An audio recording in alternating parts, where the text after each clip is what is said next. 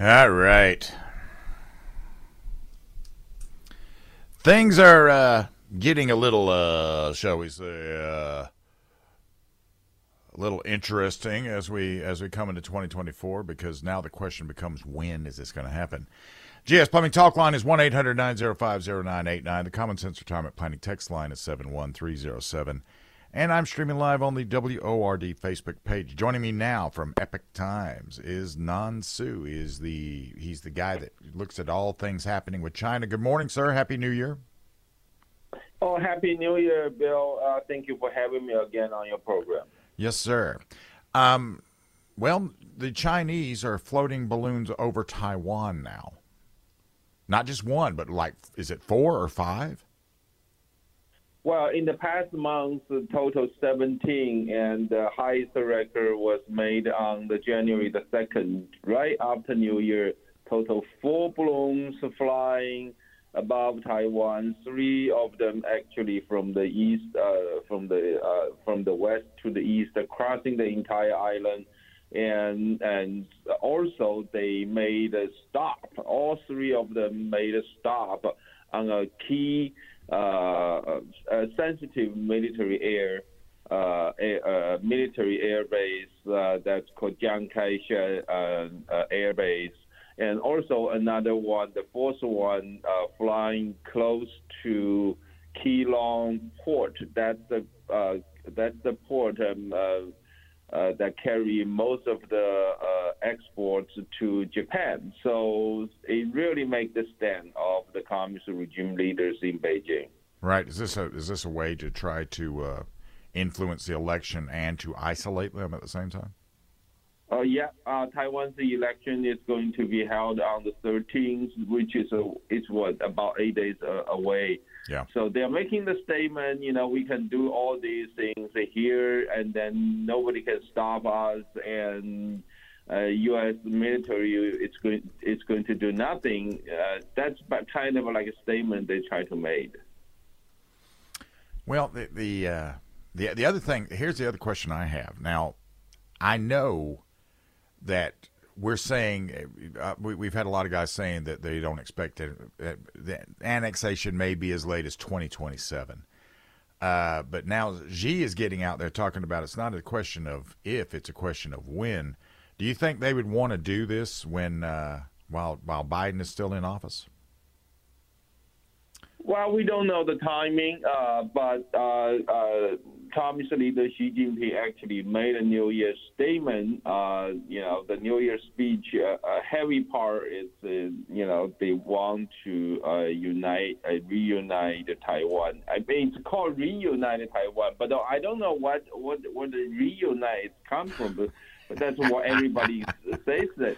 You know, Taiwan is never a part has never been a part of a People's Republic of China. Never in the entire history.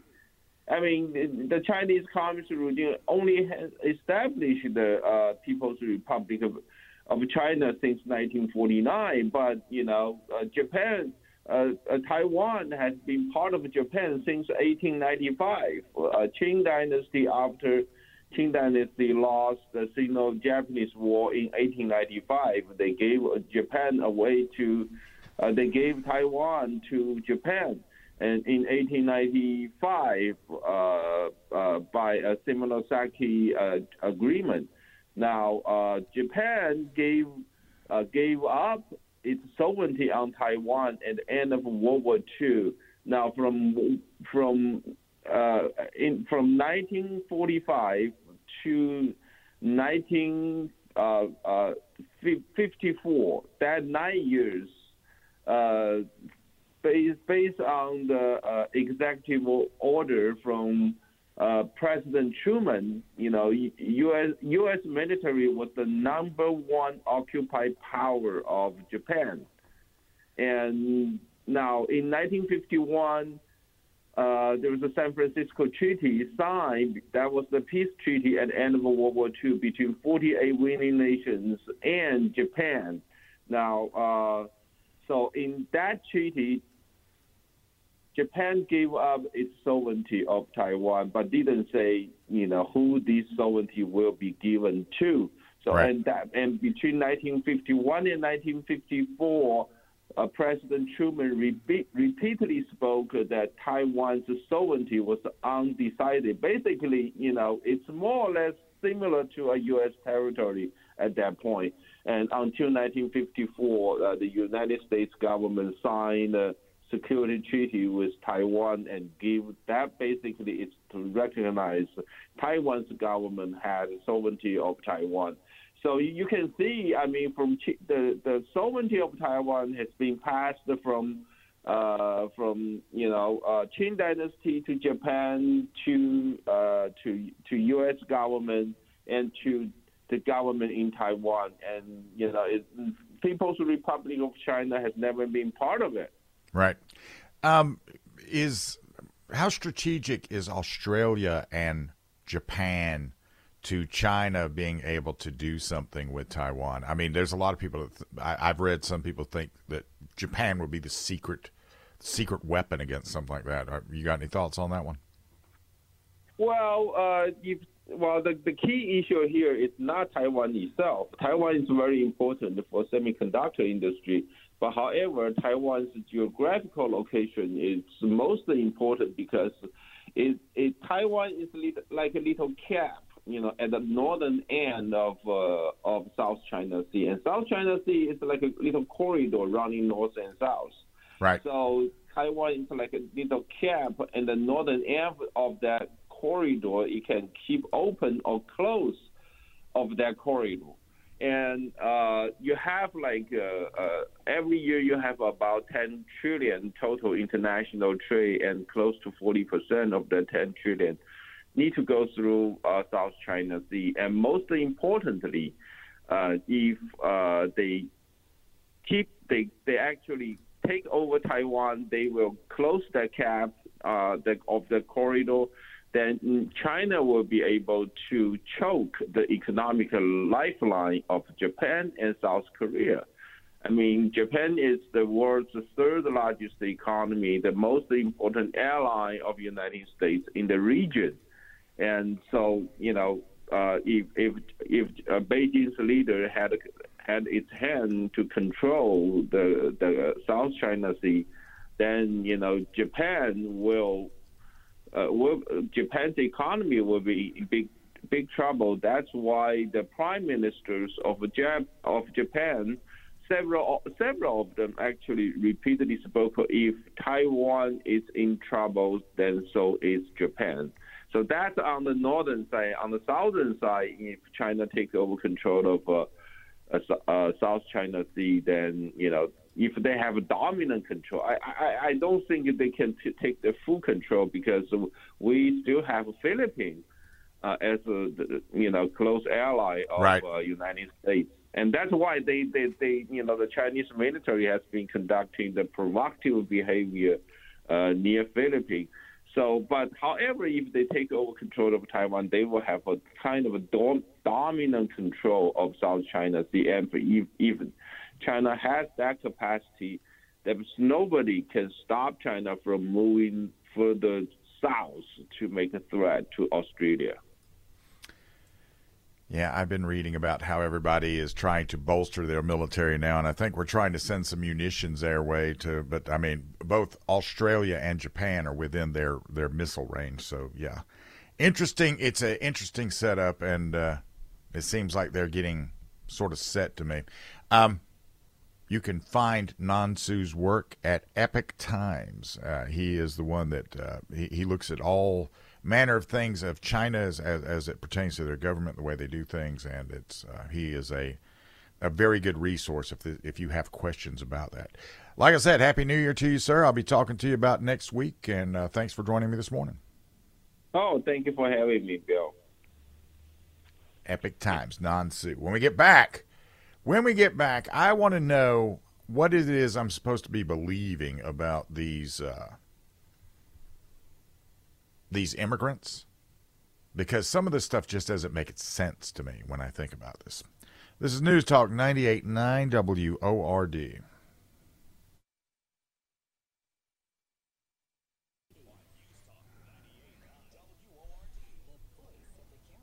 GS Plumbing Talk line is 1 800 905 0989. The Common Sense Retirement Planning text line is 71307.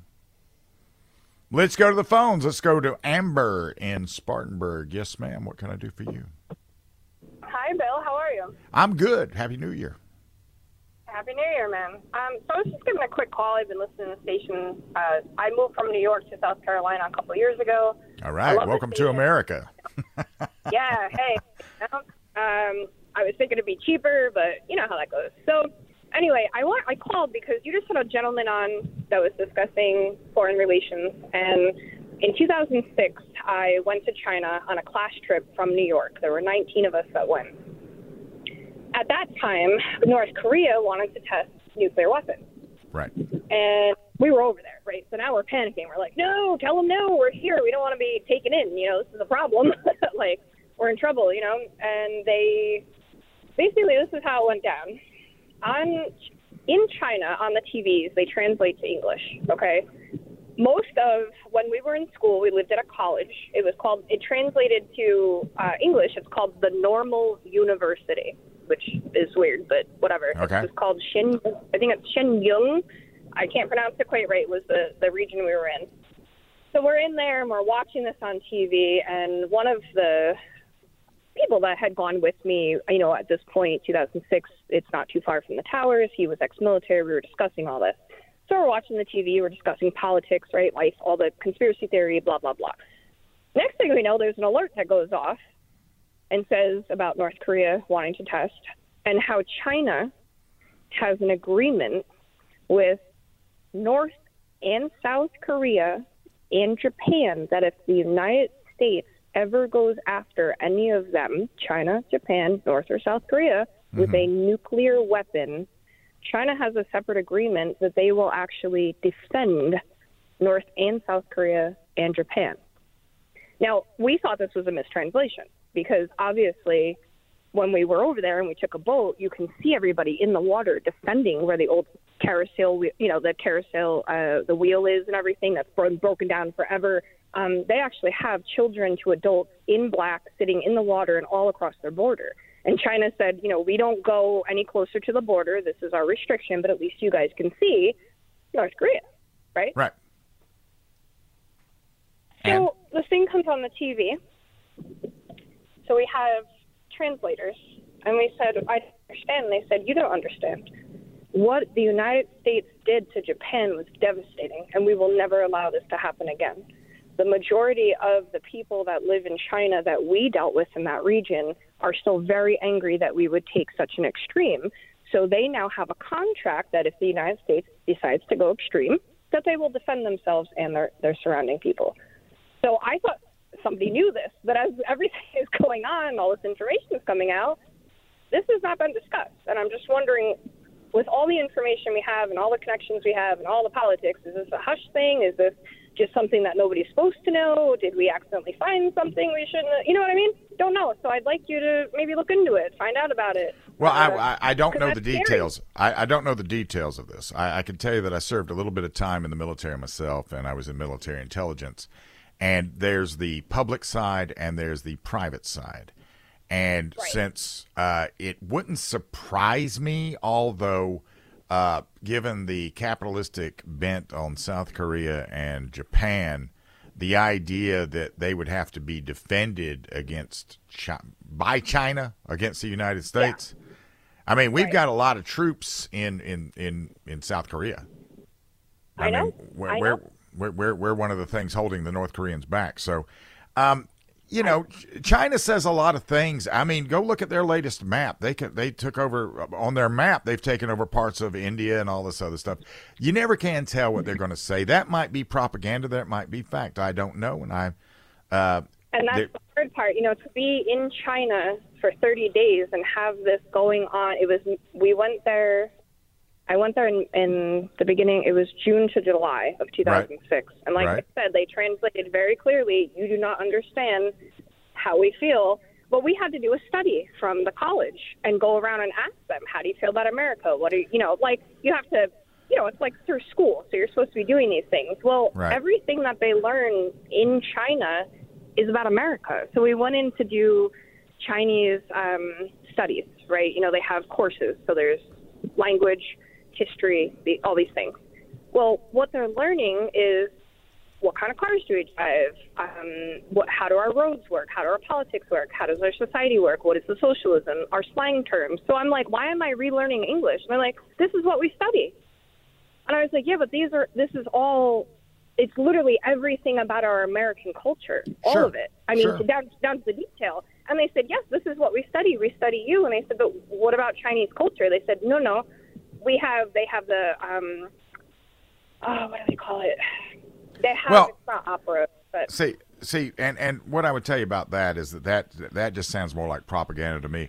Japan has a very robust history of going into China and just tearing everything up. And I mean, Right. while they, if they're out there, I mean, they did that in 1931. They went and invaded Manchuria and just, I mean, just devastated. I know. And, uh, and- so if they want to sit out there and say, well, we'll never allow that to happen again to where America attacks anybody, well, Japan has been a historical enemy of China. So I know. that's, And yeah, we that- went over that. yeah. We went over it, and they said it doesn't matter because the American, the Of course not. sorry, They've the been- U.S. government took such an extreme. And I said, yeah, but I mean, they killed hundreds. You guys, and that was our thing.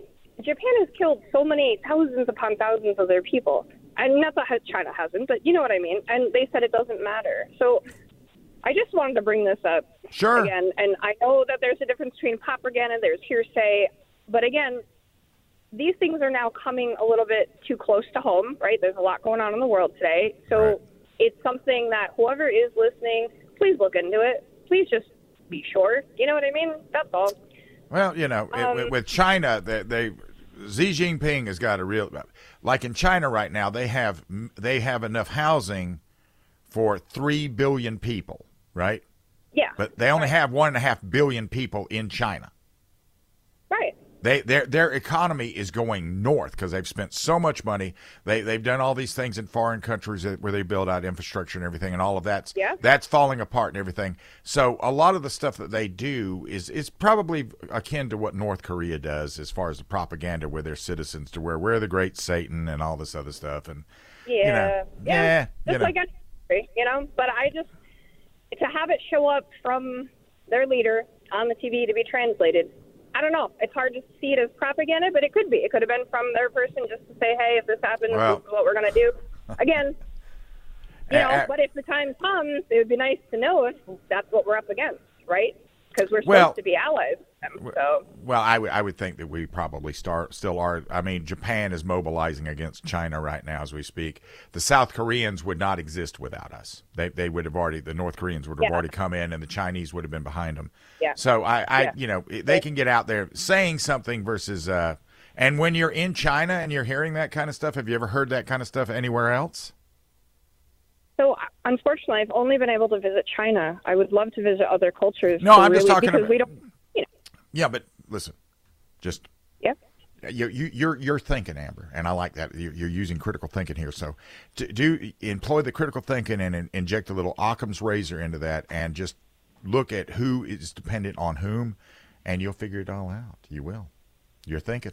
I appreciate it. I unfortunately, yeah, unfortunately, I know too much, too much than the normal person, and that's That- the other thing. So let that- me let me ask you a question. Sure, sure. All right, Bill, because you've served, you've been around for a while, right? Yeah, yeah, a bit. Yeah. Okay. So we've every country monitors their civilians one way or another, whether they tell you they do or they don't. Okay, this is just going to happen. You have to find a way to, to care for your country, to know what's going on, be happening. It is also technically an invasion of privacy to a degree, but it's been already happening. So my question is, why are we going through this argument? If they've already, if the government's already been, if this has already been in place, why is this news, quote unquote? Why is everybody shocked and appalled? Well, and then my other, I'm going to answer answer that. I'm going to answer that. I'm running out of time, but I will answer that I'm for sorry. you. And uh, thank you for your call. Happy New Year to you. thank you. And we're going to get into, uh, we're going to be joined, I think, next by Dr. Deborah Mandel.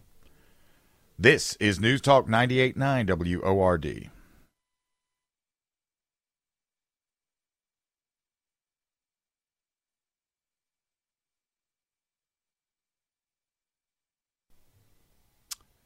GS Plumbing Talk line is 1 800 905 0989. The Common Sense Retirement Planning text line is 71307. Joining me now is the author of uh, Sassy and Rude, her new attitude. On the, You can find it at Amazon. Dr. Deborah Mandel. Good. Happy New Year, Doc.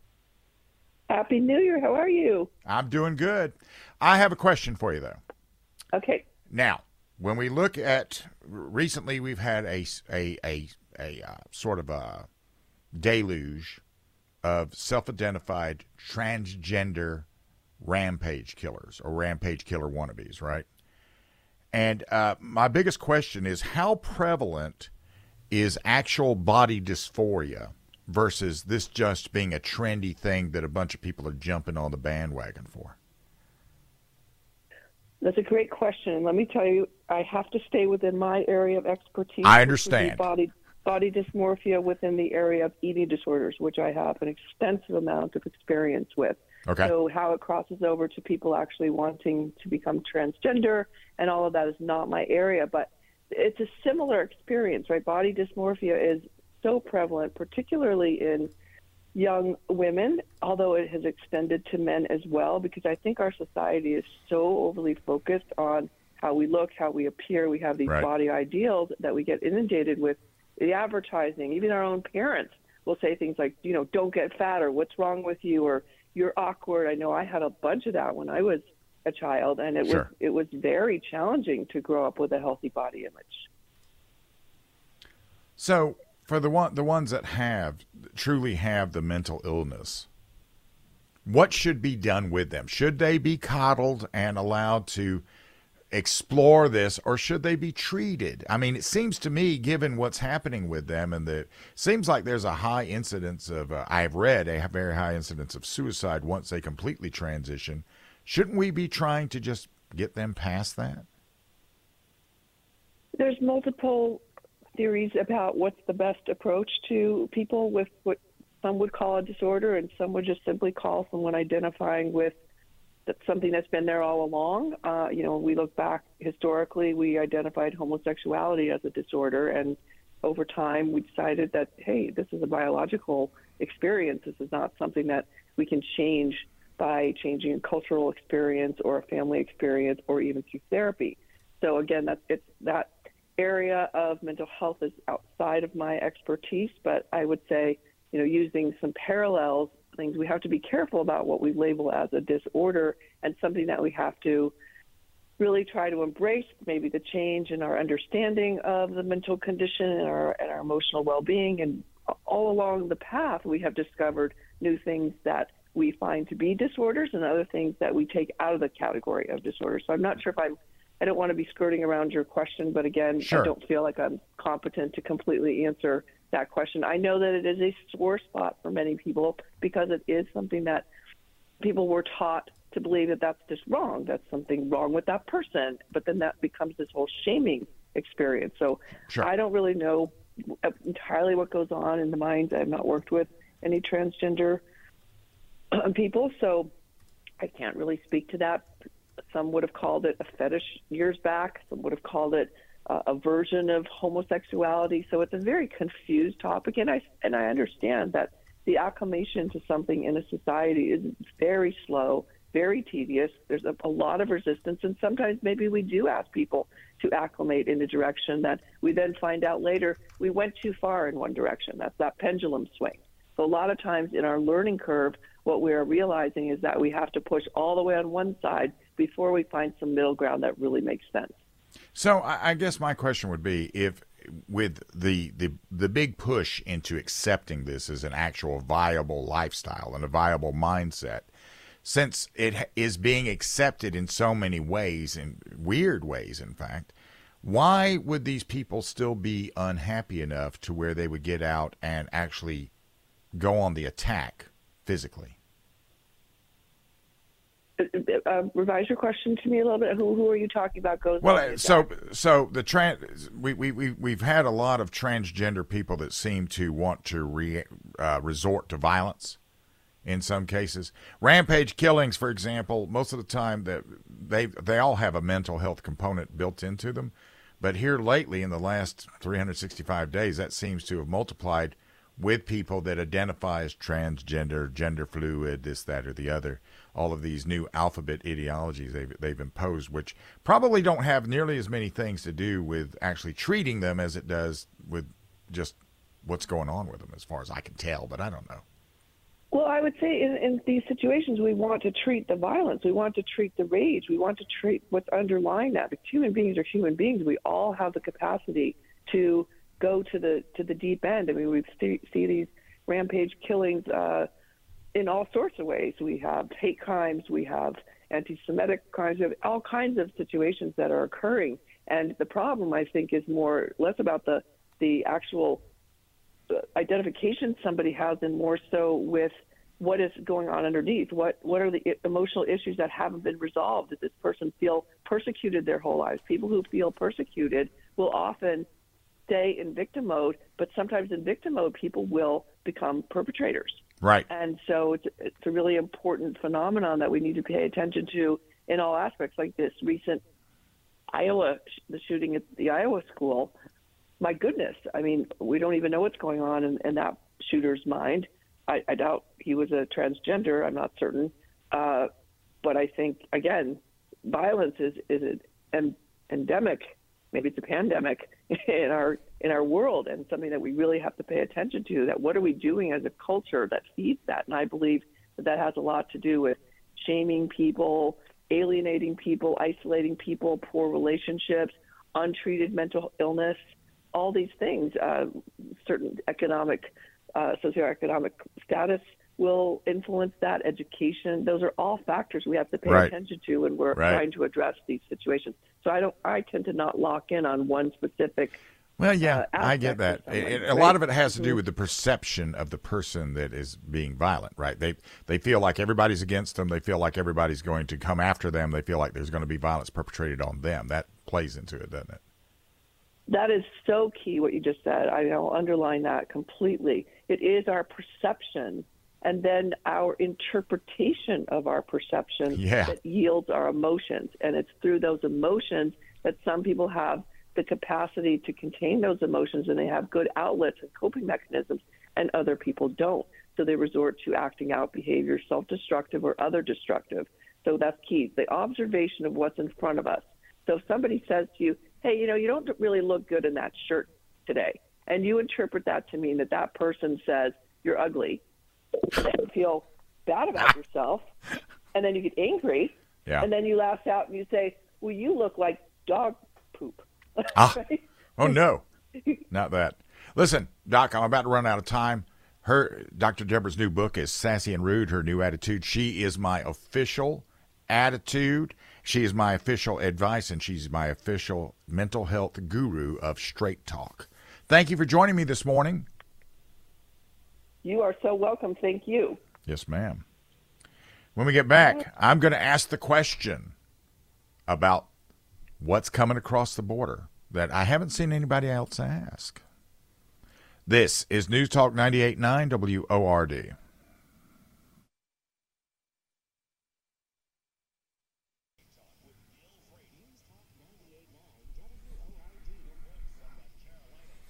I'm going to lay upon you the leprechaun logistic theory of what's happening on our southern border right now today. GS Plumbing Talk line is 1 800 905 0989. The Common Sense Retirement Planning text line is 71307. Um, have you ever asked yourself how these hordes of clean, fed people with shoes that look both in really good shape and fit really well and they're very comfortable, how they spontaneously appear on our on our southern border without a backpack. Stick with me on this one. Now, when I was in the military, I had a I had an armored vehicle to, that I could load stuff into.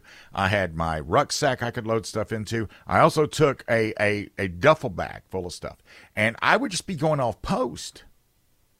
Now I, I would be living off of whatever I had and whatever the logistics train brought with it, which was probably a whole bunch, but I had a lot of stuff with me. And this was just to go off post and, and train. Wouldn't you think that if you're going to make a 1,300 mile trek from the south to the north and on the entirety of that of the Mexican country, how would you do it without a backpack? How do I mean we send kid I mean when I go out every day I have a pack of some kind with me just in case. And it's full of a bunch of stuff I'm probably never ever going to use. And yet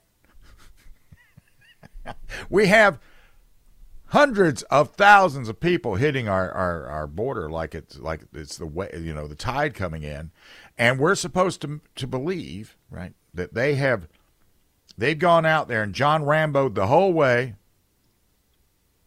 and they don't have any supplies with them and they look great clean well kept um Where's this coming from? Is this organic? Who or who's organizing these people? Where are they getting water and food and support from them for them? Who arranges and distributes this go go to this enabler contact list that they're given and then carry with them so they know with whom to connect when they step off free pass buses and gratuitously ticketed airplanes? And who recruits and coordinates and supports these enablers named on these contact lists located in cities across America who connect the invaders with free to them services and unending support. I mean, it's one thing for me to sit back and go, well, obviously Joe Biden has opened up the, the border and it's all wide open and they're all coming through. There's a lot more to it than that. You got to get to it first. Now, where are the Chinese guys coming from? Where are these tens of thousands of Chinese guys coming from? Are they coming to the to the Mexican southern border and walking the 1,300 miles across and then coming across our border too? Where, where are they coming from? Where are the Guatemalans? Where are the Africans? Where are the Middle Eastern people coming from? We need to take a really serious look at that. This is a logistical piece of work that they've got going on right here. And uh, the media will tell you that on their way here, they had to, you know, they were swinging on vines and harrowing circumstances and that, you know, but then they get here and they look pretty fresh and they're very clean. I mean, when I would go into the field in the military in, in Europe, I would come back looking like I'd rolled around in the mud. And I would love to know this very neat trick of carrying nothing with you and keeping yourself and your clothes clean, your body hydrated and nourished. Please, somebody tell me this because uh, I myself would like to give up this whole going and, you know, having to resupply all the time. But to hear the mainstream media tell it, it's just all happening. There's nothing hidden here. And this non explanation is not believable at all for me. The big lie lives in all of this, and the big liars are the journalists who don't do their jobs and the politicians who've been doing a job on us through a full spell of this invasion.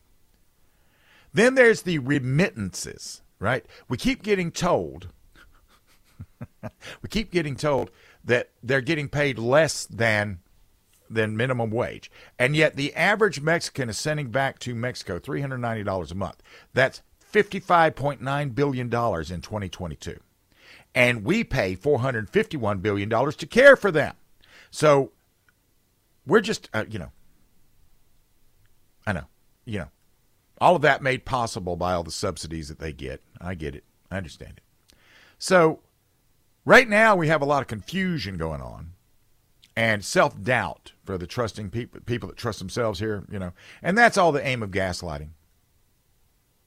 But, you know, when you think about four other op- four other uh, types of uh, psychological operations: the Soviet Union, the Nazis, North Korea, and China. And you look at the way they've been told things about themselves and the way they should see the world. Then you begin to understand how this big logistical operation could occur, and we just don't even know about it. So, I'll be talking to you guys on Monday. And you are listening to News Talk 98.9 WORD, the voice of the Carolinas.